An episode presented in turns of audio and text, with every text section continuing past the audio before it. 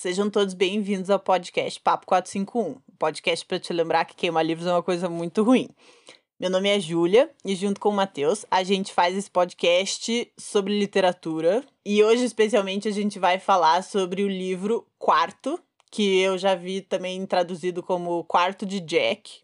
Esse podcast contém spoilers, e esse episódio, especialmente, se você não assistiu o filme, se você não leu o livro e você não faz ideia do que se trata essa história, nós vamos recomendar intensamente que você pare de ouvir o nosso episódio. Agora. Desliga agora. Agora, já, nesse instante. Agora. Porque Assim, eu já tinha assistido o filme e o Matheus já sabia do que se tratava a história, mas a gente acredita do fundo do nosso coração que se você não sabe nem do que se trata a história, a experiência de ler o livro vai ser muito mais interessante. Sim. V vamos dar 10 segundos para eles saírem, começando, começando agora. Começando agora, exatamente. O que, que você tá fazendo aí ainda? Você tá aqui ainda mesmo? Tem certeza? É tua conta e risco. Você sabe? Tá bom então. Você sabe? Tá bom então. Você é um já sabe do que é a história? É, é um desperdício. Então vamos lá. Mas beleza então. Então vamos lá. Vamos lá. Para quem é novo aqui, a gente tem um e-mail, se vocês quiserem conversar com a gente. É o papo451.podcast.gmail.com. E a gente tem uma página no Instagram, que é papo451pod. E é isso. Qualquer coisa, conversem com a gente por qualquer um desses dois canais, que a gente responde. A gente é bem legal e bem simpático. Uhum. Então vamos para o livro de hoje. Esse livro foi escrito pela Emma Donoghue. Ela é uma escritora canadense e ela escreveu esse livro em 2011. Essa é a história do Jack, que é um menino de 5 anos, e a mãe dele, que moram, não sei como chamar isso, Um prisão domiciliar. É.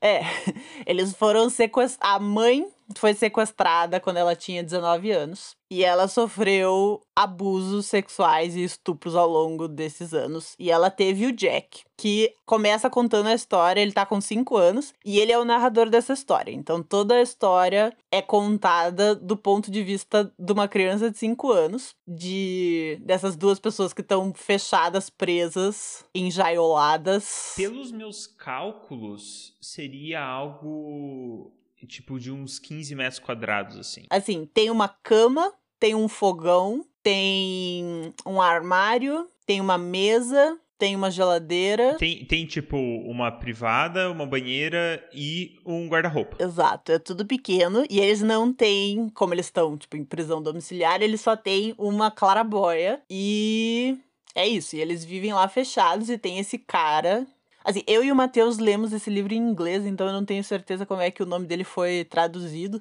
Mas ele é o velho Nick, que é o cara que mantém eles presos. E são esses os personagens que a gente conhece numa boa parte do livro. E aí, acho que é mais ou menos metade do livro, ou no primeiro terço do livro, eles conseguem, de uma maneira muito inteligente, eles conseguem escapar e a gente acompanha essas duas criaturas, a mãe redescobrindo o mundo e o Jack entrando em contato pela primeira vez com o mundo exterior aos 5 anos de idade. Então. Uhum. É muito lindo! É maravilhosa e é muito emocionante. Jesus, gente, eu chorei sete vezes assim, no, lendo, em momentos diferentes. tipo, é muito lindo só de lembrar, assim, emociona muito. Última parte do contexto, então, essa história foi adaptada para o cinema em 2015. Em português, o filme chama O Quarto de Jack, que foi indicado para 300 milhões de prêmios. E eu acho que o prêmio. Assim, eu acho que talvez tenha ganhado Cannes. Eu não tenho certeza agora. Eu sei que a, a atriz que faz a mãe do Jack é a Brie Larson. E ela ganhou o Oscar de melhor atriz, que ela tá um espetáculo realmente nesse filme.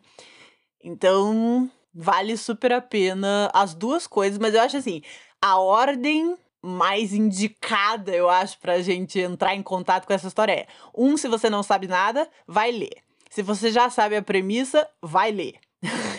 se você assistiu o filme, vai ler também, porque o, o livro é incrível, maravilhoso. É. Então, assim, independente, vai ler.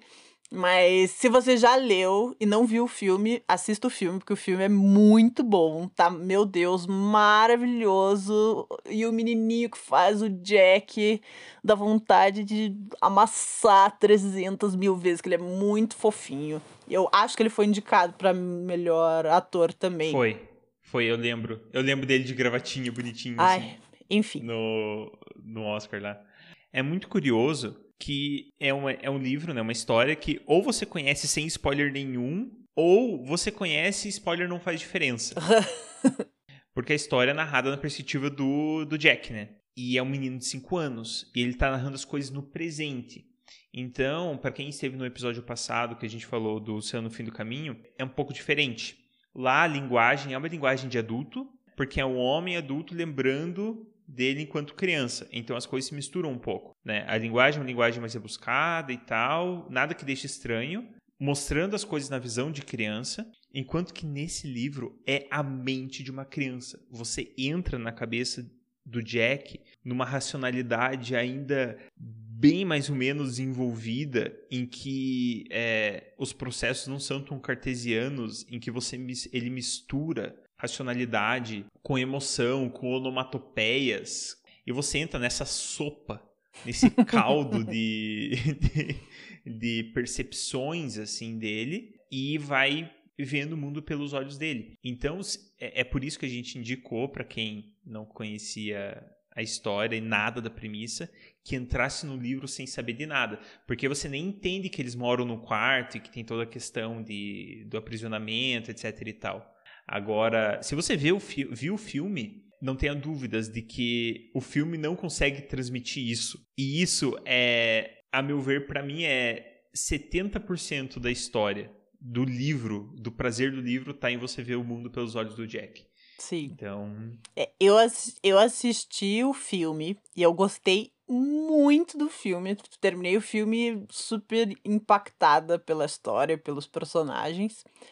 Mas ler o livro é uma experiência muito diferente, porque quando você está vendo um filme, esse especificamente, pelo menos de forma geral, você não tá dentro da cabeça de nenhum dos personagens, né? Você tá vendo pessoas de fora. E no livro é super interessante. Eu não sei, assim, essa mulher que escreveu o livro tem uma habilidade de reproduzir, porque não é só Assim, tem as coisas que o Jack tá falando e tem, acho que a maior parte do livro são coisas que ele tá pensando e que ele tá contando pra gente, né? É tão impressionante. Assim, eu tenho assim, uma visão tão clara de todas as crianças de assim, 4, 5, 6 anos que eu conheço, elas falam exatamente assim, é um fluxo num falatório ininterrupto e que elas vão te contando coisas, te contando coisas, te contando coisas e o brinquedo, daí elas pegam o brinquedo para te mostrar e daí elas te contam do cachorro do vizinho e da professora e daí elas falam alguma coisa que você não entende porque é uma referência que tipo você, que ela acha que você sabe, mas você não faz ideia do que ela tá falando. E nesse livro, ela faz uma coisa super interessante, porque nunca você se sente perdido, mas é, tem coisas que ele fala, ele faz um comentário uhum. e daí mais para frente ele fala de novo e aí ele vai meio que fazendo referências que se você não prestou atenção lá atrás, você não vai entender o que ele tá falando. Uhum. Ela vai, tu, tudo ela vai pescando lá de trás e vai indo assim, então é, a minha sensação lendo esse livro é que eu fui conhecendo uma criança exatamente do jeito que você conhece uma criança de verdade. Assim, você começa a conviver com ela e aí você vai pegando as referências Sim. e o que, que ela quer dizer com essa coisa que ela diz. Então é muito interessante, é muito bem escrito. O que deixa ela nervosa, o que deixa ela feliz, o que faz ela. O que ela pensa das piadas dos adultos. Uhum. Né? Sim. É muito. É, realmente, eu concordo, concordo completamente com o que você falou, Ju. A sensibilidade dessa, da, da autora para escrever esse livro foi, sei lá, nota mil, assim. Mil. Sim. Que eu acho que é uma coisa você você reconhecer no livro crianças que você conhece, e é outra muito diferente você criar e você retratar essa criança, né? Assim, porque eu não saberia fazer isso que ela faz. Eu sei exatamente, quando eu leio, eu reconheço. Mas eu acho que eu não saberia inventar essa criança e os diálogos e as milhares de onomatopeias, essa coisa assim. Ai, ah, daí eu peguei o carro e fez vrum e o avião pshão, assim, é cheio dessas onomatopeias do livro que são geniais, maravilhosas. Eu, eu, eu parando para pensar, caramba, se eu fosse escrever um livro como esse, como eu faria? Porque é muito mais fácil você escrever uma, o que uma criança faz do que o que uma criança pensa, ou quais são os processos que levam aquela criança, não necessariamente pensa só, mas tipo, os processos internos que levam uma criança a agir de determinada forma, fazer assim ou assado. Uhum. Então, eu imagino você primeiro escrevendo o livro inteiro em terceira pessoa, ou quase como se fosse um roteiro mesmo, de fatos, de acontecimentos, porque é você consegue prever ou criar com um pouco mais de facilidade o que uma criança faria ou como ela responderia a uma determinada situação. Uhum. Assim, ah, ele, o menino foi e disse isso, ou ele fez cara de bravo, ou ele ficou emburrado, ou ele foi e se esperneou. Uhum. Agora, como a criança recebe essa informação, como ela associa uma, essa informação, esse estímulo exterior a como ela está se sentindo, a informações anteriores que ela teve, inclusive informações, que tipo de informação que apareceu anteriormente de forma aleatória e que ela gravou por algum motivo, marcou ela e por qual motivo marcou ela, e como isso se mistura com todas as experiências, informações, conhecimentos, sentimentos, para que ela dê aquela resposta. Uhum. E o livro faz isso. E isso que é assustador, assim, cara, como que essa mulher fez isso? É muito doido, assim. Então, por isso que nota mil. Nota mil. É impressionante, impressionante. E ela, e ela conta uma história muito difícil, assim, especialmente, assim, não vou desconsiderar a sensibilidade dos nossos homens ouvintes, mas ouvintes, mas eu acho que para as mulheres que estão aqui ouvindo a gente, assim, especialmente para as mulheres, essa é uma história potencialmente muito difícil de de ler, né? De uma, de uma menina que foi sequestrada com 19 anos. Enfim, foi feita de escrava sexual, a prisioneira, né? Assim, o livro, talvez, se ele fosse escrito de uma outra maneira, talvez ele teve, devesse vir com um daqueles trigger warning, sabe? Sim. Mas, como ele é contado do ponto de vista do Jack, que é uma criança, eu vou falar a mãe porque a gente não sabe o nome dela, porque o Jack só chama ela de mãe, então a gente nunca, nunca ouve o nome dela. Mas eu acho que é. a mãe dele fez um trabalho excelente, porque ela protege muito o Jack, né? Então, apesar deles estarem nessa situação horrível e difícil e frágil, né? Ele, ele para ele tá tudo bem. Então, por exemplo, antes de dormir, a mãe dele, ao invés de botar ele para dormir na cama, ela bota o Jack para dormir dentro do armário. E ela diz pra ele: oh, você não pode sair daqui até eu vir te buscar. Porque o cara vem de noite, estupra ela, então ela não quer que ele saiba o que tá acontecendo. E ele não sabe o que tá acontecendo, porque ele, ele não sai do armário, né? Então, nós leitores sabemos lá pelas tantas, o Jack descreve o que tá acontecendo, porque ele diz: Ah, eu, eu escuto o barulhinho, tipo, da chave eletrônica, o Nick entrando no quarto, e aí ele diz que ele conta na cabeça dele quantas vezes a cama tá rangendo. Então, assim, nós, leitores adultos, a gente sabe o que tá acontecendo. Mas o Jack não. E aí, depois que o Nick vai embora, a mãe dele vai lá, pega ele, bota ele para dormir junto com ela na cama, né? Então, ele tem uma visão mais açucarada, digamos assim, da realidade deles, porque a mãe dele fez um trabalho excelente de proteger ele da realidade horrenda deles, né? Apesar de nós leitores adultos sabermos exatamente o que está acontecendo, como o narrador é a criança de 5 anos, não fica tão pesado. sabe? Assim, eu tenho muita dificuldade com filme, com livros, com histórias de gente que é abusada, que é estuprada, assim, geralmente são coisas que me causam muita dificuldade, assim. Mas nesse livro não foi tão difícil. Em parte, talvez porque eu já sabia, já tinha visto o filme, eu já sabia, já estava um pouco preparada, digamos assim, para a história. Mas ainda assim, eu acho que é super importante ó, o fato de que quem narra a história é o Jack e não um narrador onisciente, né?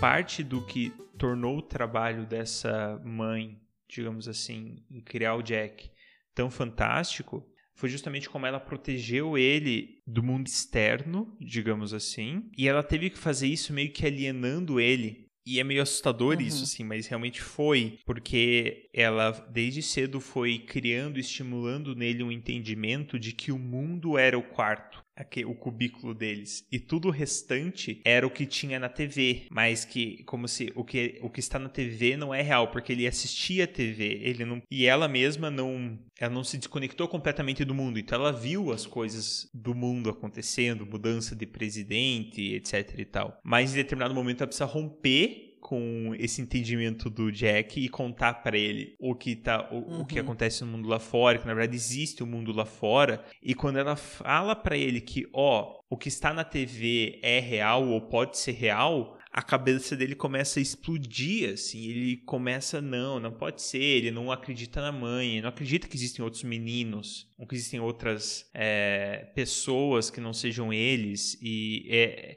e é uma questão de, de conceito, tipo, não, não existe o conceito para outro. Uhum. Porque ele mal vê o Nick, né? Nem o Nick ele pode ver. Ele meio que ouve a voz do Old Nick só. Uhum. Então, a ideia da existência de outras pessoas é uma coisa que não entra na cabeça dele. E ao mesmo tempo, o que é muito fofo, assim, que é o fato do Jack chamar as coisas com nomes próprios. E isso o livro faz desde o início. Quando eu entendi aquilo, eu fiquei, caraca, isso é muito legal. É no sentido é, é, é um jeito de puxar a gente para a mentalidade do Jack e ver o mundo com os olhos dele. É um recurso muito bem feito. Porque basicamente o Room, que é o nome do livro, é o com R maiúsculo, né? E dentro da história também é com R maiúsculo. Uhum. Tem o tapete, que foi onde o Jack nasceu, que é Rug.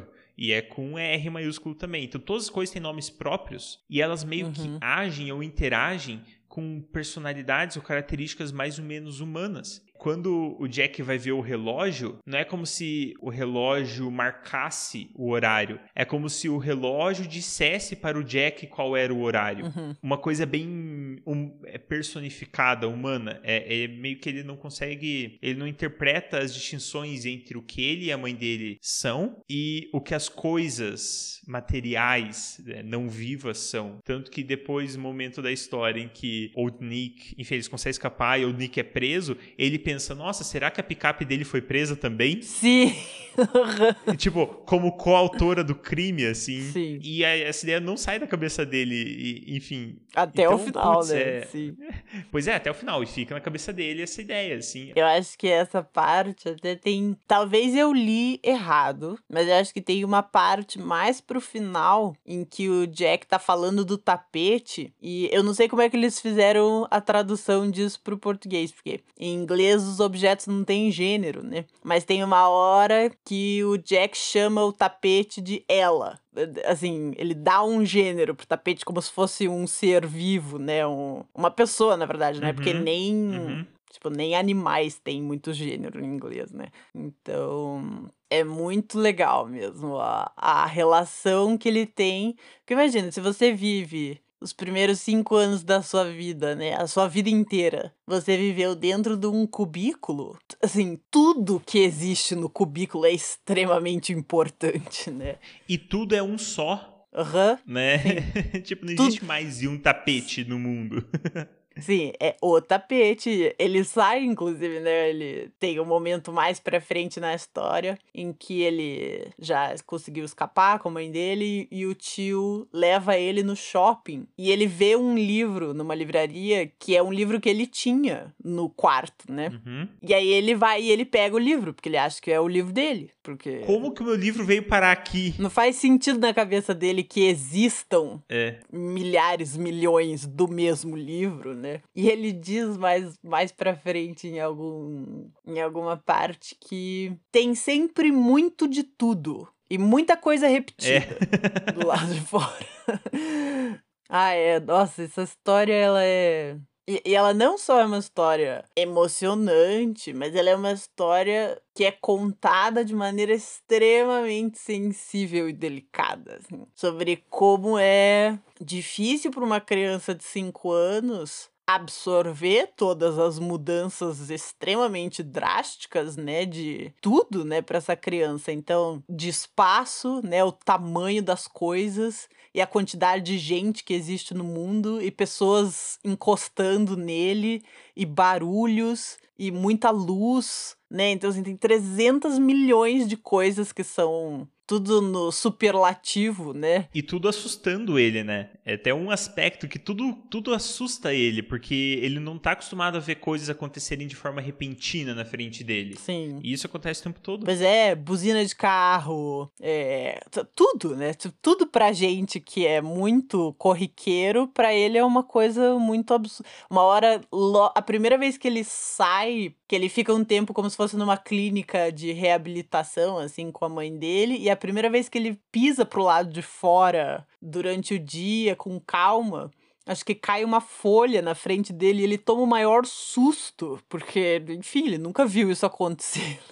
E é muito engraçado, assim, porque tem coisas que são muito. Apesar de, digamos assim, ser uma criança extremamente única e excepcional, né? Que cresceu num contexto absurdo, né? Pra média das, das crianças do planeta, tem coisas extremamente universais e reconhecíveis. Então, tem um trechinho que eu separei uma hora que ele tá falando com a mãe dele. E ele diz, de novo, gente, tradução livre, tradução simultânea. Então, lamento por vocês, mas lá vai, só deixa, deixa, deixa eu achar aqui, peraí. Ótimo. O Jack dá um dá um presente pra mãe dele. E aí ele diz pra ela: "Você pode ficar com ele pra sempre, mesmo depois que você morrer". Eu digo pra ela. E aí, assim, que é o tipo de comentário assim, super casual às vezes que as crianças fazem. Tem criança que é super aterrorizada com a ideia de morte, e tem criança que, assim, não entendeu exatamente, parece, a ideia. E aí fala, assim, são esses comentários mega casuais, assim, tipo, até quando você. tipo, você pode ficar com isso até depois que você morrer. E tem. o meu irmão, ele é nove anos mais novo que eu, né? E quando ele tava com uns, sei lá, uns sete para oito anos, mais ou menos, Uhum. a gente tava fazendo uma viagem no carro. E o Marcos soltou do além, assim. ele, ele falou, ele perguntou pra minha mãe se quando ela morresse, ele podia empalhar ela pra botar ela sentada no sofá da casa dele. E aí, e assim, eu tive uma crise de riso. A Ana, minha irmã, ficou completamente horrorizada. E aí, eles ficaram discutindo. Aí o Marcos falou: tá, tudo bem. Então, se não der pra empalhar, eu posso guardar a sua cabeça dentro de um vidro. assim. assim. Essas ideias de criança sobre, sei lá, E- sobre e- e como- morte. E como tua mãe, como que tua mãe respondeu a isso? Ai, porque- amigo, eu não lembro. Porque eu consigo me imaginar, ou imaginar um contexto em que, em que você, como pai ou como mãe, se você tá minimamente preparado, tipo, ó, esse tipo de pergunta pode acontecer. Você dá um pouco de corda, sabe? Assim, você não precisa levar muito a sério, porque não é como se, nossa, a criança estivesse efetivamente desejando Sim. que eu morresse. Psicopata, não, né? É, não, ela só tá tendo pensamentos de criança, né? Que ela, ela, ainda tá entendendo, começa a entender alguns conceitos de algumas coisas, mas não a relevância deles, né? Não o peso da informação, e aí, portanto, você não fala disso, etc e tal. E, enfim. É, eu acho que nesse caso foi, foi mais assim: ele tava começando a entender que as pessoas morrem e que aí elas não voltam nunca mais. Né, assim, somem eternamente, mas ele não tava muito feliz com essa ideia ainda. Então, tipo, qual é o meio termo, assim? Tudo bem, ela vai morrer, mas eu empalho ela e deixo no meu sofá então, tipo, tudo bem. então, é, então, o livro, ele tem muitas dessas coisas, assim, que são coisas extremamente comuns e reconhecíveis em crianças que deixam o livro muito engraçado e muito gostoso de ler, assim. Eu tenho uma história dessas, pessoal, minha, porque, enfim, minha mãe, ela, ela era viúva e depois ela casou com meu pai. Uhum. E eu tinha quatro anos de idade Aí eu cheguei para ela, tava de noite, assim, e eu tava. Eu, eu meio que lembro dessa cena, assim, apesar de eu ser muito pequeno, eu lembro de eu estar tá filosofando, assim, tentando entender né, o, o, o mundo. Aí minha mãe já tava no quarto deitada, luz apagada. Aí eu cheguei, eu cheguei para ela assim. Aí eu falei: "Mãe, que bom que teu último marido morreu, né?" Aí ela olhou para mim. Por que, filho? Eu, ah, porque senão eu e o Joe não ia existir. Conclusão lógica. Conclusão lógica, né? Sensibilidade e... zero. zero. Meu, é Amei. é muito isso, assim, é muito isso. E foi lógico, assim. E eu lembro que eu falei com um pouco de cuidado, porque eu entendia que, nossa, é, morte é uma coisa séria né? Uhum. Tipo, é uma coisa complicada. Mas, ao mesmo tempo, eu tinha chegado numa conclusão que era um bingo, assim, porque eu acho que eu tava tentando entender desde antes uhum. como que funcionava essa coisa, assim, de, ai, meus irmãos mais velhos filho de outro pai, e minha mãe ficou viúva, e teve meu outro, o meu pai que meu irmão nasceu, e todo esse contexto e compreender tudo. E aí ali eu, tipo, eureka, compreendi no alto dos meus quatro anos de idade a fórmula, tipo, da existência, assim. E aí eu tive que compartilhar com a minha mãe, e aí eu falei com cuidado, assim, mas ainda assim, meu, enfim, é, é o tipo de coisa que você permite uma criança falar. 100%, 100%. Né? Ai. Maravilhoso. Meu, enfim. Ai, então é isso. O Jack é esse, ele é esse menininho encantador, tá descobrindo o mundo depois de descobrir que um outro mundo existe, assim. Tem uma parte que para mim foi muito muito marcante assim, é, porque basicamente, é, da forma que eu interpreto, enquanto o Jack ainda vivia no quarto, tudo o que existia ele entendia. Então, isso é isso. Ele conseguia categorizar tudo que existe. Ah, é o, a colher de pau, é o guarda-roupa. Ele conseguia nomear tudo. E aquilo que não estava no quarto, que era o mundo, era do lado de fora, era tele, televisão, era TV, e aí ele conseguia ver aquilo e colocar numa categoria. Então isso foi criando um processo na cabeça dele de efetivamente eu tenho que compreender o mundo todo e tudo que ele apresenta para mim. E quando ele sai, ele continua tentando fazer isso. Só que é muita coisa. É muito estímulo. Não tem como. E aí, justamente, tem, tem um momento em que o Jack ele fica super reflexivo e meio que bitolado com uma história que a mãe dele contou sobre os macacos que um experimento que cientistas fizeram com macacos que recebiam leite, mas eles não tinham contato com a mãe, e aí eles eles não cresceram tão bem. Então, tipo, faltou amor para eles e por isso que eles não se desenvolveram tão bem quanto só com os nutrientes. E o Jack ficou bitolado naquilo e matutando aquilo e tentando entender a história dos macacos. Ele foi perguntar para a mãe e debater com a mãe, tentar entender. E aí o, a, a mãe fala pro Jack: Jack, tem muitas coisas no mundo. Aí o Jack pergunta: zilhões? E aí a mãe responde: zilhões e zilhões. Se você tentar fazer todas elas caberem dentro da sua cabeça, ela vai explodir. Sim. Então, aí é isso. E ele vai aprendendo também, de alguma forma, aí deixando isso de lado e aproveitar, né, o mundo externo, que é o, a segunda parte da jornada dele, né? E a gente acompanha essa jornada dupla, né? Que é do Jack descobrindo um mundo novo e da mãe dele voltando pro mundo normal, né? E voltando a ter liberdade. Tem uma parte mais pra frente em que não vou dizer exatamente o que acontece, mas a mãe dele fica muito mal. Depois que eles conseguem escapar e tal, passam uns dias, ela fica muito mal, muito deprimida. Uhum. E a minha interpretação, assim, é que foi a primeira vez desde que ela teve o Jack que ela pôde ficar mal, né? Que ela se, se permitiu é, ficar mal por todas as coisas que aconteceram com ela e todas as vezes que ela. Enfim, imagino o quanto que você deve considerar saídas assim de suicídio e de qualquer outra coisa para você não ter que viver aquela situação durante anos que você tá vivendo. E acho que a partir do momento em que ela fica tranquila e que ela cons assim que ela fica que ela sabe que o Jack tá bem cuidado, que ela se permite ficar extremamente destruída, né, por todos os anos que ela ficou lá.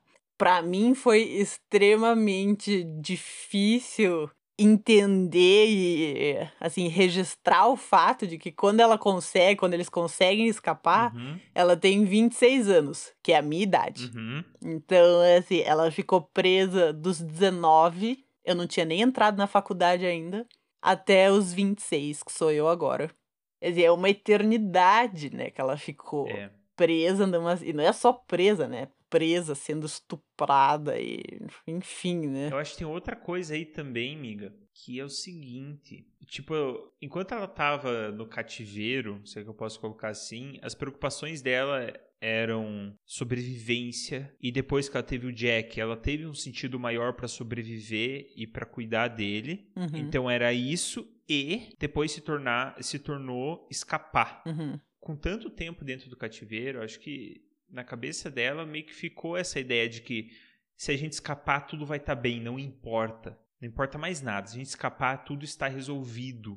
Uhum. E quando ela sai, ela encontra realidades muito difíceis também. Com muitos desafios muito grandes e muito violentos, inclusive. Uhum. Psicologicamente violentos. E é, eu acho que esse é o ponto em que ela não dá Uhum. conta, Sim. né? Porque eu, eu tenho a impressão que ela, ela achava que ia conseguir relaxar, mas ela não chega a conseguir relaxar. Porque todo momento é alguém fazendo alguma coisa Uhum. e ela justamente tentando se redescobrir como pessoa individual, tentando lembrar quem ela era antes do Jack, sem o Jack, então como uma personalidade própria, mas ao mesmo tempo o Jack não tá conseguindo dar esse passo e ela tá se movendo muito mais rápido do que ele, então isso já gera um conflito interno dela, porque ela precisa continuar sendo a mãe do Jack, mas ela quer viver uma vida livre também. E aí, pressão externa, pressão de pessoas. Ela, ela sabe. Ela, ela reaprender muito mais rápido do que aprender. Ela fica também muito conflit, conflitada, com muito conflito, né? Porque ela quer voltar rápido pro mundo normal e o Jack tá ele Sim. resiste muito porque ele tá muito assustado, ele não sabe o que tá acontecendo e tá tudo muito estranho, né? E ele quer voltar pro quarto, na verdade, porque para ele não era ruim aquela realidade, porque a mãe dela conseguiu, a mãe dele conseguiu proteger ele daquela realidade. Sim. E de certa forma, é, o que ela precisava naquele momento era de apoio, que ela recebeu muito apoio, principalmente da enfermeira, que não lembro o nome dela agora, Noreen. e do, do, do psicólogo lá, o médico, o Dr. Clay, eles foram muito legais, assim, eu gostei muito deles como personagens, muito apoio, mas para além disso, muitas das figuras em que você esperaria um tipo de apoio, essas pessoas também chegaram muito emocionalmente carregadas e com muito julgamento. Uhum.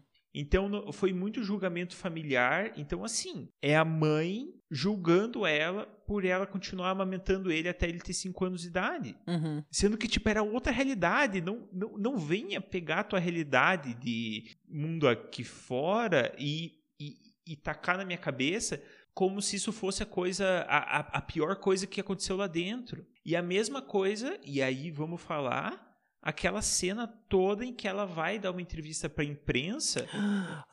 E é uma entrevista que começa mais ou menos, só que eles começam a falar cada coisa, fazer cada pergunta, sabe? Horrível. Isso acontece acho, com todas as pessoas que passam por uma tragédia, por uma situação muito difícil. Eu acho que é uma coisa que parece inescapável. A, in, a imprensa não é capaz de, é. de ser sensível. É. Isso é uma coisa que essa história faz muito bem também, que é deixar a gente com raiva de como as pessoas se apropriam das histórias alheias, assim, sabe? Para justificar próprios pensamentos ou coisas assim. É, assim, as pessoas elas precisam colocar um rótulo, né? Então, colocar no, no Jack o rótulo de herói, colocar nela um rótulo de rainha da esperança e. Santa. Sendo que o que eles querem, o que eles precisam é 100% de privacidade para conseguir se restabelecer numa sociedade que já é super doentia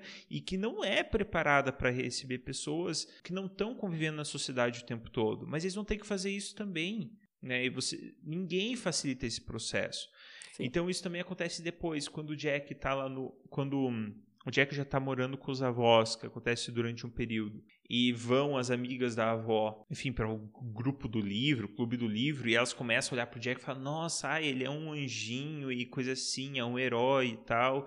E o Jack tá olhando e falando, tipo, pensando: Não, não sou um herói. Tipo, e não tá entendendo. Paparazzi, é, gente pedindo autógrafo, a cena em que o, Jack ele tá mudando o canal de TV e aí começam, sei lá, uns teóricos e começam a falar: "Ah, de certa forma todos somos Jack, porque nós estamos tentando escapar do quarto que são, que é o nosso eu emprisionado, sabe? Tipo todo simbólico e metafórico. Sim. Que ódio. Eu amo a fala da avó nessa cena em que ela fala Sim. Ele, essas, não escute essas pessoas, eles passaram muito, de, muito tempo dentro da universidade. E eu fico tipo, sim. sim, meu Deus do céu, sim, muito tempo dentro da universidade. Gente que não tem sensibilidade para relação humana, sabe? Tipo, meu, você não, não se apropria da história de outra pessoa desse jeito. Não, ponto, acabou, sabe? E a gente acaba fazendo isso, que também irrita muito, né? Nosso contexto a gente acaba fazendo isso muito. Mas quando você tá no olhar do Jack vivendo essas interações, você percebe como, cara, isso só atrapalha. E o que importa são essas duas pessoas e ponto acabou. Não importa mais ninguém, não importa o que o mundo pensa uhum. dessas pessoas. Sim. O que importa são essas duas pessoas é, ficarem bem, se reestruturarem e terem condições para fazer isso. Sim. A autora faz isso muito bem e não só de colocar a imprensa num papel. Não num papel, porque a imprensa faz isso mesmo, né? Mas assim, colocar essa luz é. em cima da imprensa, né? Do quanto ela é crua e ruim e insensível. Mas tem, eu acho que de praticamente todos os personagens adultos na história, em algum momento, alguns. Alguns não, todos os personagens em algum momento fazem algum comentário que é terrivelmente insensível tanto a enfermeira quanto Sim. o psicólogo, quanto a avó do Jack, os avó, o avô do Jack, o avô, cara que é casado com a avó do Jack, e os tios, os policiais, né, assim, sempre que é o tipo de coisa que, claro, você, às vezes você fala e você não pensou perfeitamente no que você estava falando antes de você falar, mas todas as pessoas falam. Eu acho que isso aparece porque acontece mesmo, assim. Acho que as pessoas. É, tem coisas que a gente fala, às vezes são até expressões que são de uso cotidiano, assim, mas que quando você para pra pensar, assim, putz, pra aquele caso soa muito mal o que eu falei, né? A, a, a percepção é que para cada duas bolas fora é uma bola dentro, assim. Erra muito mais do que acerta. Sim. O Jackson tá olhando, tentando entender, falando, nossa, por que, que ele falou isso? Não faz sentido ou o Jack não entende ou o Jack fica mal. E uma entre muitas é um comentário que faz o Jack, ah, que legal. É, acho que muitos desses comentários que são meio bola fora, assim, quem, quem chama atenção é a mãe do Jack, né? Que ela fica chateada, ela fica magoada, ela fica brava com o comentário, né?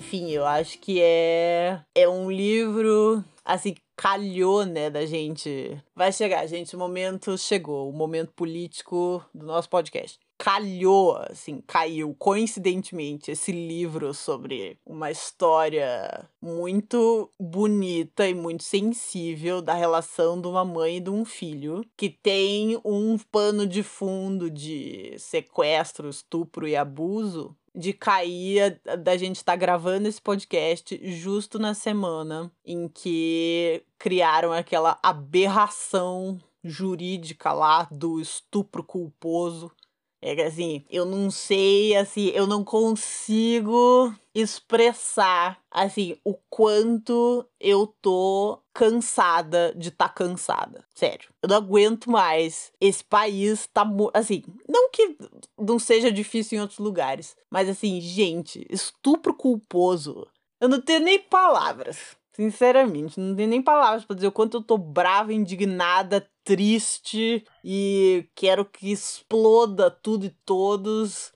Então vou deixar aqui o meu comentário. Eu não sei, eu, eu, esqueci o nome da menina. E mais importante, eu esqueci o nome do cara, que esse é o nome que a gente devia guardar especialmente, né? Mas enfim, só quero deixar meu, minha nota de repúdio aqui. É, do que eu vi, eu fui atrás dessa história toda para tentar entender. Eu vi o vídeo da audiência, não inteiro, e eu fiquei enojado. Assim, o tipo de abuso psicológico que, um, que enfim, que a, que a moça sofre, principalmente por conta do advogado da outra parte, é um negócio bizarro, assim. Aquilo é, de certa forma, o que acontece cotidianamente em casos de estupro, etc e tal, isso é muito comum. Uhum. Ainda assim, e eu não estou passando pano, por favor, por favor. Essa história foi invenção do Intercept. O estupro culposo. Sim. Jura, amigo? Sim eu li a sentença. E assim, que fique muito claro, é uma sentença típica, tá? De caso em que é muito provável ou possível que tenha acontecido um estupro e abuso e tudo. O próprio andamento do processo foi um andamento bizonho, tá?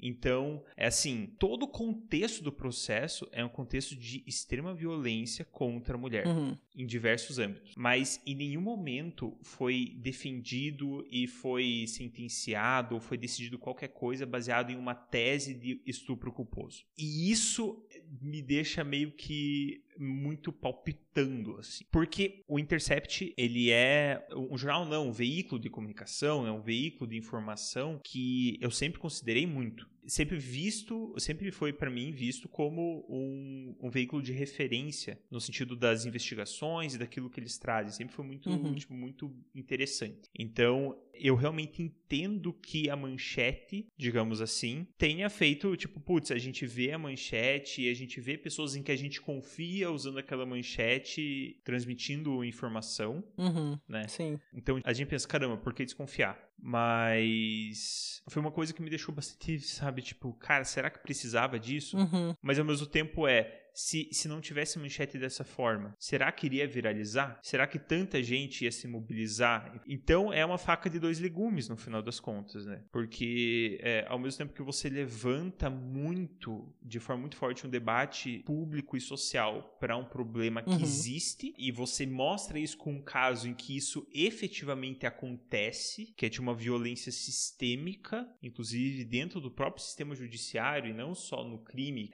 a questão é que a violência está, a violência psicológica e emocional, uhum. ela está presente durante todo o caso. Então, é muito importante a gente trazer o awareness, né? Tipo, a, a atenção, a percepção para essas coisas. Mas, ao mesmo tempo, assim, me incomoda que tem que usar de a meu ver, né, na minha percepção, assim, eu posso estar enganado também. Então, se alguém chegar para mim mostrando na decisão onde talvez eu tenha passado batido, falando, ó, oh, aqui, ó, estupro culposo tá aqui, eu, eu, eu falo, beleza, sabe? Eu sou você o primeiro a chegar no próximo episódio e, uhum. e avisar que eu tava errado. Mas a minha percepção não deixa de ser um artifício para chamar atenção também, sabe? Entendi. E aí eu fico tipo, ah, oh, que droga, por que, que a gente precisa uhum. disso para chamar atenção de um, de um assunto desse? Eu não sei se eu fico mais aliviada ou menos aliviada. Assim, fico menos aliviada, que... Não, ficou mais aliviada que não inventaram essa aberração de tipo estupro culposo, que Aí, enfim, gente, de todas as coisas mais absurdas que eu já ouvi na vida, essa aí tá no top 3, assim.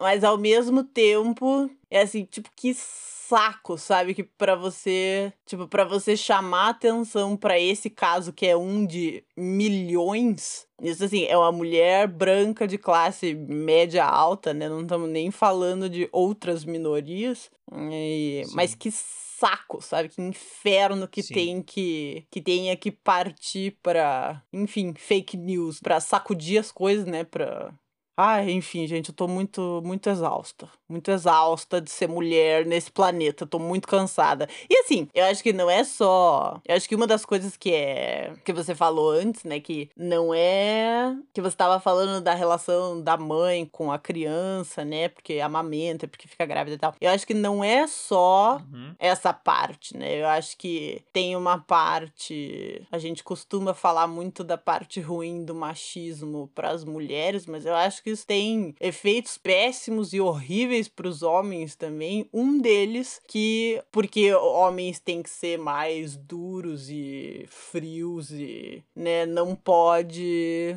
assim ser mais afetuoso e ter relações intensas, né, com não só com Sim. os filhos, mas com os amigos, Sim. com as amigas, com as namoradas, com as mulheres. Então, tem, uma, tem um trecho do livro, inclusive, eu não vou lembrar exatamente o que, que é, mas o tio do Jack fala. É, ele chama ele o tempo inteiro de amigão. Hey, buddy. É, e aí o Jack fala assim: Eu acho que amigão é a maneira dos homens de chamarem a gente de querido né? Eu acho que é exatamente isso, assim, não pode demonstrar, entendeu? Não pode, é. não pode, não pode, porque é dói, vai perder o braço, né? Antes fosse o braço, eu acho que vão perder o pinto, isso aí. Exa é. que é infinitamente mais grave, entendeu? Pois é, né? Antes perdeu os dois braços, né? Antes perdeu os dois braços do que perder o pau, exato. Jesus. Ai, porque eu tô rindo. é rindo de nervoso, ri... é rindo de tristeza que chama. Rindo de tristeza, é. Gente, ser, bra... ser brasileiro é isso, é ficar rindo de tristeza, eu acho. É isso, gente. Leiam. Acho que é isso, amigo. Leiam. Leiam, sim, sim. Leiam que o livro é maravilhoso, mesmo, vou repetir, mesmo que você tenha, que você saiba a história, mesmo que você já tenha visto o filme, Nossa. leia o livro porque vale muito a pena. É uma experiência literária única, assim, é realmente vale super a pena. É, e, e se você ainda não assistiu o filme e você lê primeiro, que vai ser meu caso, é, você vai ficar bem, tipo, com vontade, assim, de assistir o filme depois que é como estou agora também. Sim, é uma ótima adaptação. Eu, eu costumo ficar brava quando as adaptações fogem muito, assim, da, da história original, e esse uh, o filme é bastante fiel. Tem uma ou outra coisa que eles mudam, mas é uma adaptação muito boa e bastante fiel. Então, ah, enfim, tá? O filme é maravilhoso, é incrível. eu fui o livro inteirinho esperando chegar no final, porque eu sabia o que ia acontecer. E eu queria chegar no final do livro para ver essa cena e aconteceu. E me deu vontade de chorar. Eu, hoje eu tô num dia muito dura, assim. Eu, eu realmente não, não chorei hoje no final. Mas é uma cena tão bonita, tão sensível, tão maravilhosa, gente. Sério. Enfim, é isso. Vou, vou parar de falar. Então, até a próxima. Leiam o livro. Tchau, tchau. Até, amigos. Beijos, abraços. Tchau, tchau.